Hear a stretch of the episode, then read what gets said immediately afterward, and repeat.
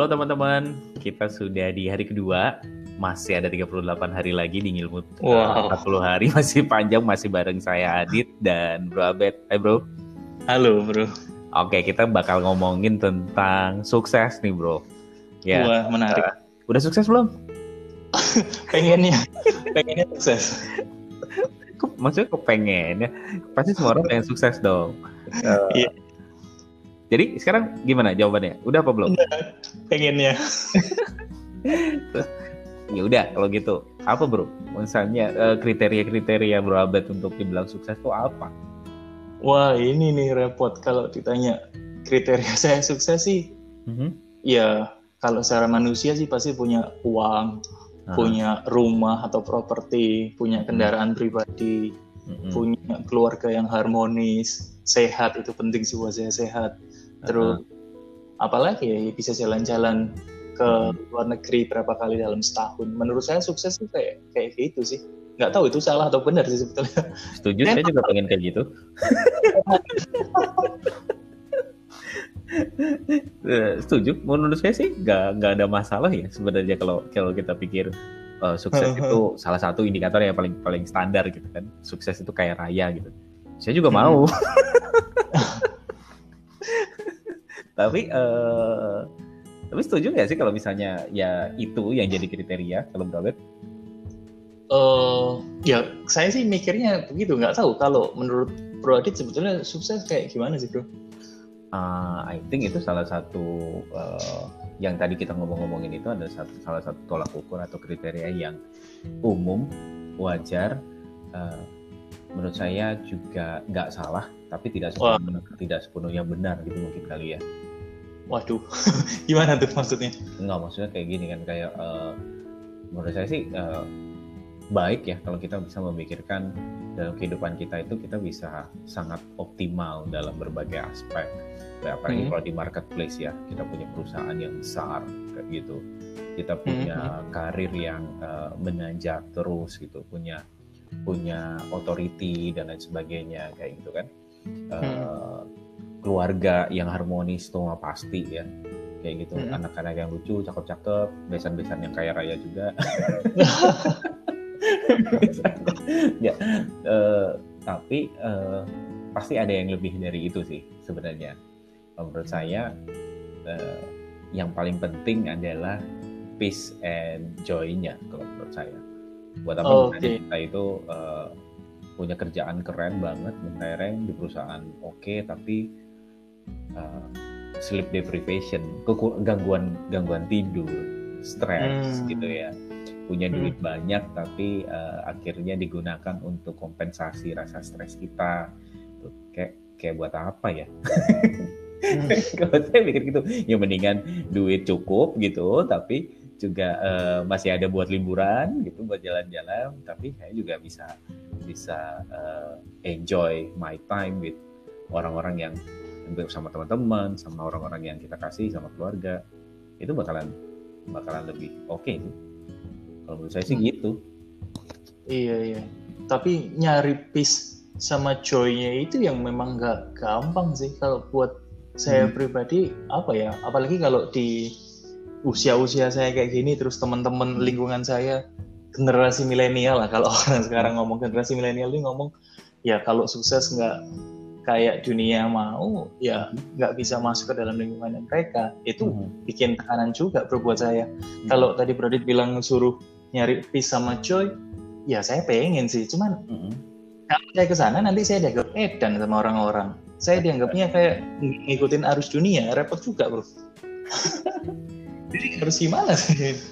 Eh, iya sih itu memang tough banget sih ya buat buat eh, buat kita nih ya. Kita ini termasuk apa sih quarter life crisis gitu. Iya kan ya? Kita mulai kita mulai compare dengan orang-orang lain dengan teman-teman kita yang seumuran mereka sudah punya apa kayak gitu ya. Mereka Mm-mm, sudah mm-mm. sudah karirnya udah sampai di mana perusahaannya udah berapa banyak dan lain sebagainya gitu kan. Nah I think yang jadi yang jadi problem sorry stresor ya Eh, stresor itu apa penyebab stres itulah Mhm. itu adalah kapan itulah itu ketika kita mulai membandingkan diri kita sama orang lain Hmm. kayak gitu. Eh, padahal kalau misalnya kita berada di di posisi mereka, belum tentu juga loh kita juga feel happy, ya gak sih? Jadi misalnya kayak gini, Oh. kayak tadi saya bilang kayak, wah ini kerja di perusahaan gede gitu ya, kerja di luar negeri gitu, misalnya di Singapura atau apa dan segala macam, itu kan ada harga yang harus dibayar juga, gitu kalau buat Mm-mm. kita profesional. Kalau kita punya perusahaan gitu misalnya, wah gila perusahaan dia gede ya, dapat investment 100 juta dolar gitu. Wah itu sih ya sounds menyenangkan, tapi tanggung jawab yang kita pikul tuh jauh lebih besar lagi, ya nggak sih? Heeh, Gitu. heeh. Nah, giba- kenapa nggak kita start dari setia dengan apa yang kita lakukan and fulfilled itu dulu lah gitu kan. Kalau sekarang yang Hmm. ada yang di tangan kita ini adalah pekerjaan kita yang sekarang, ya make sure kita sukses di situ dengan cara eh, kita kerjakan itu dengan baik, menjadi yang terbaik di bidangnya, and then eh, maksudnya terbaik itu juga nggak yang gimana ya. eh, kalau kita misalnya di kantor, kita juga punya prestasi yang baik yang eh, Hmm. Nah, dan itu juga eh, prestasi itu poinnya adalah seberapa besar sih kita kontribusi buat orang lain kan kayak gitu kan? Hmm, hmm, kita hmm. membantu orang lain kita memudahkan kehidupan orang lain dan lain sebagainya kita jadi inspirasi dan sebagainya. Itu walaupun dari hal-hal kecil yang kita lakukan ya itu pun juga akan bring peace and joy dan eventually bakal uh, berikan kita sukses gitu kesuksesan gitu. Mungkin kesuksesan itu sebenarnya bukan uh, masalah eksternal masalah apa yang dilihat orang tapi masalah dengan ap- apa yang kita rasakan dengan diri kita dengan kehidupan kita menurut saya sih gitu Oh, tapi apa ya? Saya pernah itu nggak saya semudah itu itu nggak semudah bacot saya loh ya saya juga masih Iya. Kenapa kok tadi saya nanya gitu? Karena saya sendiri pernah ngalamin sih. Aha. Ya bukan pernah, masih sering gitu. Sampai sekarang pun masih kayak struggling dengan hal yang ya contoh yang dulu pernah saya alamin waktu uh, kerja di di Jakarta sebelum saya pindah ke Surabaya kan Hmm. kehidupan di Jakarta itu nggak tahu kalau teman-teman yang dengerin podcast yang ilmu yang kebetulan tinggal di Jakarta terus ngomong gini, ah itu mah cuman kaget aja kita nggak ngalamin. Ya nggak mungkin saya waktu itu ngalamin kayak gitu. Jadi yang saya alamin tuh kayak gini saya dapat gaji saya pengen dianggap hebat saya pengen bisa masuk ke lingkungan tertentu. Mm-mm. akhirnya saya ngikutin gaya hidupnya mereka yang sampai satu waktu akhirnya lah uang saya habis. Mm-mm. mereka juga nggak menerima saya di lingkungannya mereka. Terus pada akhirnya ya ya nggak ada hasilnya juga gitu. Ya itu yang bikin saya mikir sukses tuh ah kalau kayak gitu saya udah punya duit karena menurut saya saya kerja keras banget beneran keras. Waktu itu bisa pulang jam 12 jam satu malam di kantor masuk lagi jam 9 itu Mhm. berhari-hari kayak gitu udah, udah pernah. Tapi memang hasilnya gede banget sih waktu itu karena ada beberapa project yang kita dapat. Tapi setelah itu ya duit saya habis kayak begitu itu menurut saya waktu itu sukses sih bro tapi nggak tahu cara dapetnya peace ini loh yang saya Mhm. pengen gitu Ehm, iya, itu karena kita cari approval orang lain ya. hmm. Ya, mestinya sih cari approval di eh, tiga, tiga, tiga approval menurut saya. apa itu Ya, approval diri kita sendiri dulu. Hmm. Maksud saya gini, kalau di episode yang sebelumnya kan kita sempat sharing ya, kita harus tahu tentang diri kita sendiri ini kayak eh, dari mulai dari personality kita, dari personality kita, dari kompetensi kita, strength dan eh, strength and weakness-nya kita itu apa. Pertama feel good dulu lah dengan itu, gitu loh. Maksudnya feel good. oh Ya, tapi feel good ini bukan berarti ya, ya saya nggak bisa sih, memang saya cuma segini aja, jadi ya ya udah gitu, bukan gitu juga gitu kan. Tetapi Oke, ada, ti- tapi tapi yang saya maksud adalah tidak terintimidasi dengan hal-hal yang memang bukan strong point kita, itu satu, gitu kan. Hmm. Tidak terintimidasi sama hal-hal yang di ditetapkan pergaulan kita, gitu kan. Tapi Hmm. nggak cocok sama kita, gitu misalnya. Saya saya pernah nih ketemu uh, punya klien gitu kan. Klien ini sebenarnya nggak terlalu suka bersosialisasi dalam uh, gaya hidup yang glamor, dugem apa itu enggak gitu kan. Dia tuh Hmm. ngomong kayak gitu. Tapi Pak, saya untuk survive di karir ini saya harus begitu gitu. oh bro Adit ngomongin saya Oh, Bro kayak gitu juga ya? nah, nah, iya kan, bener kan, misalnya seperti itu toh. iya iya iya Eh, kayak gitu. Nah, I, I mean ya pertama feel good dulu dengan itu gitu kan terus yang kedua uh, pasti dari orang-orang yang signifikan buat kita kalau kita berkeluarga pasti berkeluarga gitu kan? Uh, dari keluarga mereka feel good nggak approve uh, appreciate kita dan lain sebagainya? Uh, bagi mereka kita gimana gitu? Itu approval yang harus kita kita cari dan yang paling ultimate adalah yang ya approval dari yang menciptakan kita ya Tuhan. Kayak gitu. Are we hmm. are we uh, ya gimana kita di mata Tuhan gitu? Nah itu walaupun paling ultimate tapi ternyata mungkin dalam tanda kutip ya dan tanda kutip ya. Uh, kita tuh paling itu paling gampang. Kenapa? Karena satu-satunya pihak yang yang selalu berpikir positif gitu ya menurut saya ya tentang kita. Itu ya Tuhan loh. Oh, nggak pernah pikir negatif sama sekali gitu maksudnya? Uh, at least dia mengenal kita dengan segala kelemahannya dia, eh, kelemahan kita, tapi Tuhan itu selalu punya confidence buat kita. Uh, jadi uh, apa buktinya gitu kan? Buktinya kita berdosa aja masih dikasih umur sampai mati untuk bertobat. Artinya kan Tuhan masih ngasih kita masih punya confidence nih anak ini bakalan bertobat gitu. Ya kalau misalnya dia nggak confidence, alah hopeless nih, anak ini berdosa mulu, saya matiin sekarang aja lah percuma gitu. Hmm. ya nggak sih? Iya. ya tahu ya. Kalau itu sih, aduh saya ya imajinasi saya. Tapi buktinya enggak juga gitu kan. Tuhan tuh confidence loh sama kita bahwa kita bisa melakukan hal-hal yang hebat. Masuk akal sih. Berarti poin pertama yang paling penting untuk bisa sukses itu ya mau nggak mau harus ada penerimaan kali ya penerimaan iya. diri sendiri mm-hmm. ya ini apa adanya saya dan kira-kira Tuhan itu menerima saya seperti apa sebetulnya yang dilihat Tuhan itu poin pertama penerimaan berarti ya untuk mm-hmm. mencapai step selanjutnya nah, kalau setelah mm-hmm. Saya nih bisa menerima diri saya oh kondisi saya memang dari keluarga yang seperti mm-hmm. ini kondisi pekerjaan saya seperti ini dan sebagainya langkah selanjutnya mm-hmm. apa kalau kayak gitu hmm Uh, pertama itu tadi ya, kalau misal uh, ini kaitannya sama sama hari pertama kemarin. Mm-hmm. Ya, sukses itu adalah ketika kita bisa menyelesaikan misi-misi kita itu tadi. Kayak. Ya kan, kita udah dapat approval, kita ngerti apa yang kita harus lakukan, uh, laksanakan misinya itu, eh, be proud of it, be be be uh, be comfort with it gitu juga ya. Nggak mm -hmm. semua nggak semua orang ini mah rumusan lah gitu ya menurut saya itu. Dari zaman pertama peradaban ada tidak semua orang itu harus kaya menurut saya. Oh oke. Okay. tidak semua orang itu harus kaya yang penting tuh kita apa sih kita bisa bisa ya kita bisa feel good dengan apa yang kita punya gitu bukan berarti terus ya udahlah ya saya mah cukup lah pakai motor apa gimana gitu. Ini kalau misalnya ngomong tentang kebendaan atau hmm, hmm possession hmm. ya, terus membuat kita stuck enggak gitu kan. Cuman orientasinya kalau kita kerja keras, kalau kita uh, striving untuk dapetin apa namanya achievement itu untuk apa kayak gitu. Apakah nanti kalau misalnya kita fail, kita gagal terus kita uh, apa depres gitu atau ya hmm. waktu pas kita fail kita bisa ngomong kayak aku cukup puas dengan uh, apa yang kulakukan dalam segala prosesnya ini karena aku sudah melakukan pe perlombaan ini dengan baik. Misalnya kayak gitu. Hmm. Menurut saya sih, menurut saya gitu ya. Mungkin abstrak hmm. ya, Gak apa-apa lah ya, direnungin aja. ya, saya, yang saya dapat sih, sih kalau tadi Bro itu ngomong tentang dan sebagainya.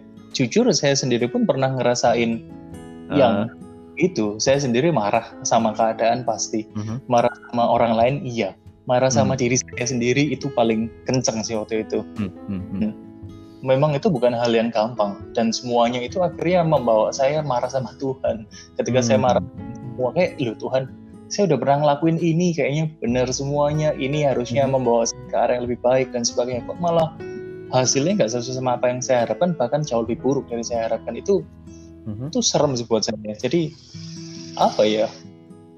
Mungkin untuk bisa sukses harus mengampuni kali ya pengampunan kali ya. Iya. mengampuni diri sendiri kan iya bener juga ya masuk akal. Jadi pertama penerimaan terus pengampunan gitu. Mm-hmm. Mm-hmm. Nah ini mungkin kalau ini kalau saya pribadi ya gitu kan saya tuh dulu kalau ditanyain orang dit kamu takut apa sih gitu kan Hmm. jawaban saya itu eh, mesti kayak gini. eh, selain Tuhan ada dua hal yang saya takuti, Apa yaitu itu? ko- kodok dan miskin. Oke, kita nggak membahas bagian kodoknya ya.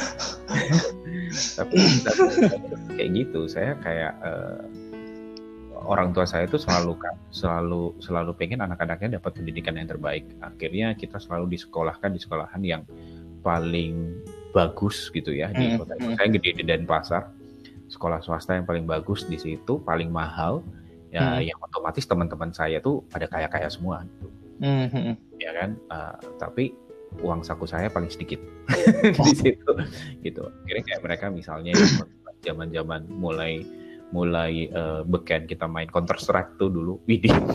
Jadi kebayang jadi ketahuan nih umurnya berapa. Main multiplayer game kayak gitu yang sejamnya 7000 ribu waduh 7000 ribu itu berat banget buat saya gitu kan. Secara uang saku saya cuma seribu dua ribu kayak gitu gitu kan. Itu Heeh. wah itu mahal banget gitu. Jadi saya nggak nggak bisa lah gitu kan. Di situ sempat saya ada nggak terima. Kenapa sih keluarga saya nggak nggak kaya raya kayak teman-teman saya Hmm, gitu kan? Hmm. Kenapa sih papa saya harus kerja ini? Kenapa nggak punya supermarket aja kayak dia? Gitu. Kenapa nggak Hmm. punya punya uh, toko spare part aja kayak teman saya ini? Gitu kan misalnya kan. Yang Hmm. apa yang kaya-kaya yang lainnya gitu. Eh, nggak terima sih waktu itu dan membuat saya minder juga. Nah ya udahlah kalau udah minder ya pasti nggak peace. Ya kan? Pasti nggak ada damai. Iya. heeh, heeh, heeh. akhirnya itu ya ada tukang roti lewat Oh akhirnya iya. akhirnya ya ya udah susah menerima diri sendiri nggak minder. Malah karena minder itu saya nggak bisa banyak catch up eh, hal yang lain-lain gitu ya. Di pergaulan juga di pergaulan juga jadinya nggak terlalu optimal. Dan saya mulai men- menyalahkan. Pasti mulai menyalahkan. Coba kalau dulu gini coba kalau keluarga saya gini coba kalau papa saya kayak apa kan kayak gitu. Sampai akhirnya memang eh, selalu bertumbuh ya puji Tuhan di melalui suatu proses diingatkan Tuhan kayak ya ya ya udah sih. Memang kayak gitu. Iya. memang yang kayak gitu cuman kamu doang. Itu jutaan manusia miliaran manusia kayak kamu juga tuh nasibnya gitu kan. Terus Iya. kalau mereka bisa baik-baik aja kenapa kamu enggak? Kalau mereka bisa bersyukur kenapa kamu enggak? Nah mulai saat penerimaan itu saya mulai bisa mengampuni. Dan benar loh waktu pas mulai mengampuni itu Mm-mm. uh, malah ada confidence yang tumbuh Oh, oke. Menarik malah ya. jadi lebih produktif akhirnya malah jadi produktif nggak nggak minder lagi gitu kan jadi walaupun ketemu siapa sekarang dan segala macam saya juga nggak memandang rendah diri saya gitu jadi saya feel good aja kayak gitu kan Oh, oke. Oke. kayak gitu jadi menurut saya kayak gitu ya dan itu bakalan smooth your way to uh, to achieve your success menurut saya Hmm. Berarti kalau setelah menerima terus Bro Adit sendiri ngomong kayak gitu berarti secara nggak langsung juga mengampuni uh, ya keluarga. Meskipun keluarga nggak bersalah apa pun tapi iya melalui, melalui pikiran itu kan akhirnya seolah-olah keluarga ini bersalah. Akhirnya Bro Adit Eh, mengampuni mereka akhirnya ada pemulihan di situ berarti ya? Iya benar gitu. Oh. Nggak tahu nih itu kalau cerita saya kalau misalnya Bro Abed sendiri gimana? Iya, hampir sama sih sebetulnya. Saya juga menyalahkan keluarga saya, apalagi bapak saya kan eh Polri ya waktu itu. Ya, sampai sekarang masih masih masih mengabdi ke negara sebagai polisi. Saya Um, cuma cuma mikir kayak gini, kenapa waktu itu saya nggak dilahirkan jadi anaknya Soeharto? Gitu karena memang ya ini juga ketahuan umur nih, masa orde baru nih saya ini anak-anak baru. kenapa saya nggak jadi lahir jadi hmm, jadi saudaranya Tommy? Waktu itu saya mikir kayak gitu hmm, hmm, itu alangkah nikmatnya, alangkah enaknya. Terus saya mulai merutuki dan mengutuki bapak saya, percaya nggak Hmm. percaya. oh iya saya ini nggak salah. Saya mulai merutuki, mulai mengutuki. Makanya sampai sekarang saya nggak mau jadi polisi. Papa saya Mhm. berulang ngomong, ayo kamu kenapa nggak pengen jadi polisi nerusin? Kayak Mhm. saya itu pekerjaan yang benar-benar buat saya rendah waktu itu kayak nggak berguna. Terus apa? Oh iya? ya? Ya saya benci gitu. Saya sampai benci ke profesinya. Nggak cuman ke pribadinya, sampai ke profesinya saya benci waktu itu. Hmm, Tapi betul yang tadi Bro Adit bilang sih, seolah-olah saya mengampuni mereka yang seolah padahal yang salah saya sendiri sih. iya betul Akhirnya betul. Pengampunan itu membawa ke pemulihan itu betul sih. Saya sendiri sih mulai dipulihkan juga ah, tahun 3-4 tahun yang lalu saya akhirnya baru bisa mengampuni. Bayangin bro, saya umur Mhm. dari umur segitu kecilnya sampai segitu dewasanya udah kuliah udah kerja udah ke mana-mana ternyata saya belum bisa mengampuni ternyata Iya. pemulihan belum ada di saya Iya, makanya nggak nggak heran kalau saya yang tadi saya bilang sama Bro Adit, saya coba masuk ke society tertentu pakai duit dan sebagainya, saya juga Ah, ditolak juga, saya nggak pulih. Iya, iya. Iya. Yang penting yang penting itu kita approve approve diri kita sendiri lah, feel good aja lah gitu ya sama apa yang Tuhan sudah berikan gitu kan, Tuhan percayakan. Ya di steward aja gitu. Uh, repot bro dunia kalau misalnya mikir uh, apa misalnya kalau kalau dun- seluruh dunia berpikir semua harus menjadi CEO perusahaan multinasional yang mendapatkan investment dari visi raksasa dunia ratusan juta dolar kayak gitu terus kalau nggak Hmm. mencapai Iya, iya, iya. ya kayak gitu kan. Bener sih, bener sih. kita juga pasti Bener. banyak lah orang-orang di sekitar kita yang kita ngelihat kayak eh, oh mereka ini humble banget hidupnya tapi happy happy aja gitu kan Heeh. ya kita yang yang apa namanya jungkir balik untuk cari eh, untuk ngejar materi tapi kalah bahagia sama mereka harusnya malu sih Hmm. Hmm, hmm. kalau saya gitu ya kalau gitu nggak tahu kalau misalnya teman-teman atau berabad gimana Mungkin juga mereka sudah ngelewatin yang tadi yang uh, kita bahas kali ya apa? bisa jadi Penerimaan, pengampunan, pe- pemulihan. Akhirnya Iya. mereka di- diangkat hidupnya oleh Tuhan ya sedemikian sehingga sampai sebegitu besarnya karena mereka udah menerima dirinya sendiri, pulih dan mengampuni itu akhirnya pengangkatan itu muncul gitu ya. 4P berarti. 4P. Penerimaan, Heeh. pengampunan, pemulihan, pengangkatan. Itu kunci sukses itu berarti itu mungkin kali ya. masuk akal masuk akal Tapi nggak tahu, sebetulnya ada di contoh-contoh di Alkitab yang ngomong tentang sukses itu sebetulnya kayak gimana sih? Atau itu kan tadi omongan kita berdua nih, jangan-jangan ternyata Alkitab punya sesuatu yang lebih powerful contohnya, entah itu tokoh atau apa, ada nggak sih bro? Eh, yang sukses ya Mm-mm. menurut saya sih kalau so- kalau kalau tokoh yang yang sukses secara keseluruhan gitu ya di, di Hmm. Alkitab gitu kan in every aspect of their life gitu Hmm. ya satu-satunya ya cuma Tuhan Yesus gitu. Kok bisa? Nah ya dia dia misi-misi kecilnya eh, sukses, misi besarnya sukses. Nah Oh. coba kalau misalnya kita ngelihat kayak eh, Daud gitu ya Mm. kan di di beberapa season dalam kehidupannya dia dia sukses dia jadi raja menang perang bolak-balik dan segala macam gitu kan Mm. tapi ada satu sisi di mana dia jatuh dalam dosa dikejar-kejar sama anaknya kayak gitu-gitu kan Mm. ya, bagian itu kan nggak sukses gitu kan bagian itu dia Oke. sukses sebagai raja gitu tapi bagaimana dia bisa bisa recover dari itu bisa Hmm. move on dari kegagalannya dia dia nggak nggak pahit dengan dirinya sendiri nggak nggak jatuh dalam pendakwaan dirinya sendiri move on dan berani mencari wajah Tuhan lagi itu kan juga sebuah kesuksesan gitu kan Mm-mm.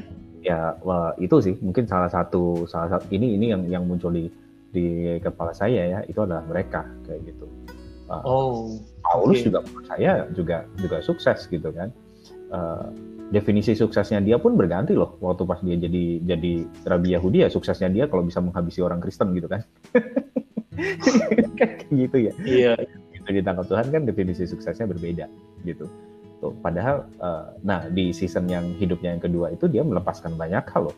Dulu kan dia disegani, dia salah satu Uh-uh. rabi paling pinter, ya kan, paling jenius ya, murid kesayangannya eh, imam besar juga waktu itu kan. Betul, betul. Eh, akhirnya dia harus melepaskan semua pengakuan sosial itu dan malah malah ke, berbalik dihujat dan lain sebagainya tapi dia feel fulfilled gitu loh dia merasa nyaman dengan itu semua dan Hmm. akhirnya dia juga bisa move on loh maksudnya dia juga bisa menerima dirinya dulu loh kesalahan dulunya yang menghabisi banyak orang Kristen loh dan akhirnya Oh, dia Oke. ya itu sukses akhirnya dia ada penerimaan kan Heeh. Bisa. Mungkin kalau dia nggak nerima dia masih kayak hidup dalam rasa bersalah kali ya. ya kalau dia nggak terima kayak Yudas bunuh diri kali ah, ah, ah, ah. Dia merasa mengkhianati Tuhan Yesus, akhirnya dia bunuh diri gitu ya. Eh, eh. bisa kayak gitu. Nah itu Yudas mungkin ya. ya everyone of us well, ya make mistakes lah di marketplace kita juga ah, nggak bisa setiap keputusan kita itu benar gitu kan. Tapi ya bisa move on nggak kita dari sana gitu atau kita Hmm. masih masih marah dengan diri kita sendiri itu bakalan ya itu tadi balik lagi nggak dapet peace-nya nggak dapet joy-nya dari apa yang kita lakukan. Hmm, hmm. Menarik sih kalau ngomongin tentang sukses versi ya ini apa yang bukan dunia secara umum omong yang tadi saya bilang kaya raya dan lain sebagainya. Tapi ternyata penerimaan pengampunan pemulihan dan pengangkatan itu ternyata kuncinya sih. Kalau yang saya dapat dari obrolan kita di ilmu yang hari kedua oh. ini itu itu menarik sih. Saya sendiri akhirnya apa ya? Ya sekarang ini sadar sih bahwa hmm, pemulihan itu sesuatu yang penting. Pemulihan di dalam apa ya berarti? Kalau kita di marketplace pemulihan banyak kali bro ya. Bisa di hubungan bisnis hubungan apa lagi ya? Banyak hmm, kali ya? banyak lah. Jadi maksudnya kayak uh, apa sih ya? Biasanya tuh kalau dulu mungkin ya kita berkejar-kejaran jadi brand ya yang hmm. paling mendominasi gitu kan. Hmm. dengan caranya apa gitu. Uh, bisnis bisnis di konvensional gitu caranya macam-macam lah. Bahkan jarang lah uh, sorry nggak jarang lah uh, mungkin kita melakukan hal-hal yang seharusnya nggak oke. Okay. tapi se sekarang kita bekejar-kejaran sebenarnya jadi brand yang paling dicintai pasar kan? Iya. Iya kan? Kan uh -uh. itu yang yang di, dicari gitu kan. Jadi brand ini pun harus bisa brand kita atau perusahaan kita atau organisasi kita gitu ya. Itu juga harus uh, bisa jadi dampak buat yang lain gitu loh. Bisa hmm. buat jadi dampak buat orang lain. Bisa bring peace bring joy ke semua stakeholder kita. Intinya kan itu jadi brand yang dicintai kan tuh kan yang kayak gitu. Iya sih bener sih. Kalau nggak ngasih dampak yang baik juga pasti lama-lama ditinggalin juga kali ya. Uh-uh.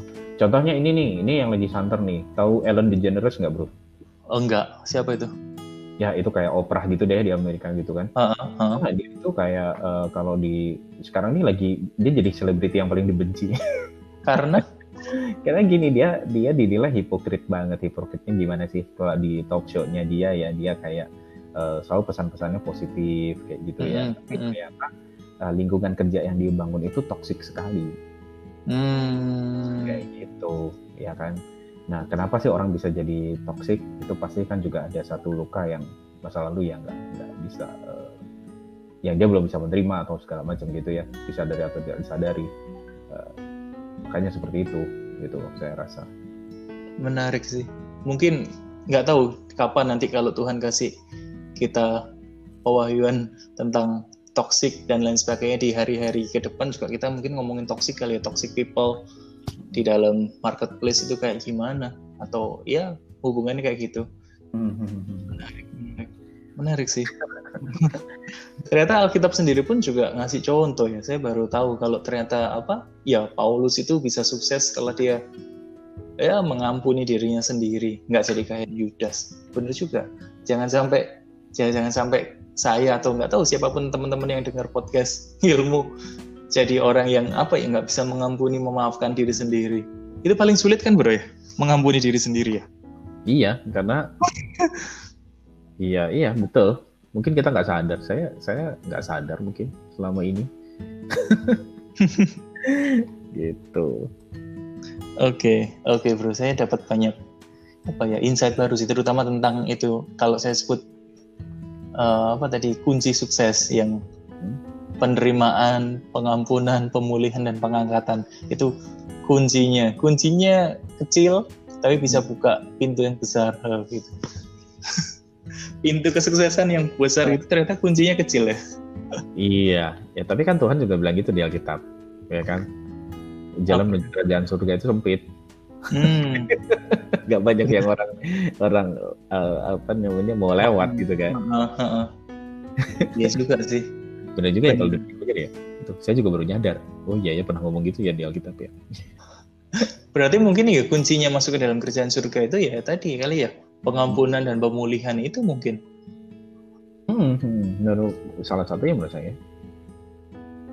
Oke, menarik sih bro. Omongan, bahasan, diskusi, sharing kita so ini benar-benar inspirasi buat saya. Always, yeah. always fun ngobrol-ngobrol sama Bro Abed saya sih berharap ini juga jadi sesuatu yang apa ya jadi berkat sih buat teman-teman yang dengerin podcastnya ilmu di hari yang kedua nah besok kira-kira kita mau ngomongin apa bro di hari yang ketiga mau ngilmu tentang uh, apa? iya nah kita udah ngobrolin tentang purpose kita udah hmm. ngobrolin tentang sukses gitu hmm. sekarang banyak orang yang pengen bisnis sendiri gitu ya uh, bener sih apa namanya dan merasa bahwa kalau jadi pengusaha itu berarti adalah kesuksesan yang ultimate gitu maksudnya. nah, iya, itu iya. kita membahas itu antara entrepreneurship atau entrepreneurship. Oh, menarik nih. Jadi entrepreneur atau entrepreneur saya soalnya terjebak dalam itu juga sih. We Menarik. all, we all. Saya Men- juga gitu. Menarik nih. Oke, thank you sih. Kita Oke. ketemu di ngilmu uh, hari yang ketiga. Kita bakalan banyak ngobrol dan ilmu tentang itu tadi apa? Intrapreneur dan entrepreneur. Ya, saya Iya. thank you sih, Bro. Untuk Sama saya hari juga thank you udah yakin ngobrol. Oke, oke. Saya juga berharap teman-teman semuanya dapat insight yang baru dari omongan kita. Apa pun yang kalau misalnya teman-teman ngerasa ah, itu buat kalian aja, buat kita enggak, enggak apa-apa. Kalau kalian mau diskusi sama kita, sharing sama kita, atau bahkan ngasih insight kita, malah kita welcome, bro ya. Hmm. Hmm, Discuss Oke. ya, bukan debat ya. Oke, oke, oke, oke. Thank you teman-teman semuanya udah terus dengerin kita selama 30 menit terakhir ini. Saya pamit undur diri, saya Abednego dan rekan saya Adit. So saya ucapkan Bye bye. sampai jumpa, bye bye, and God bless you all. Bless.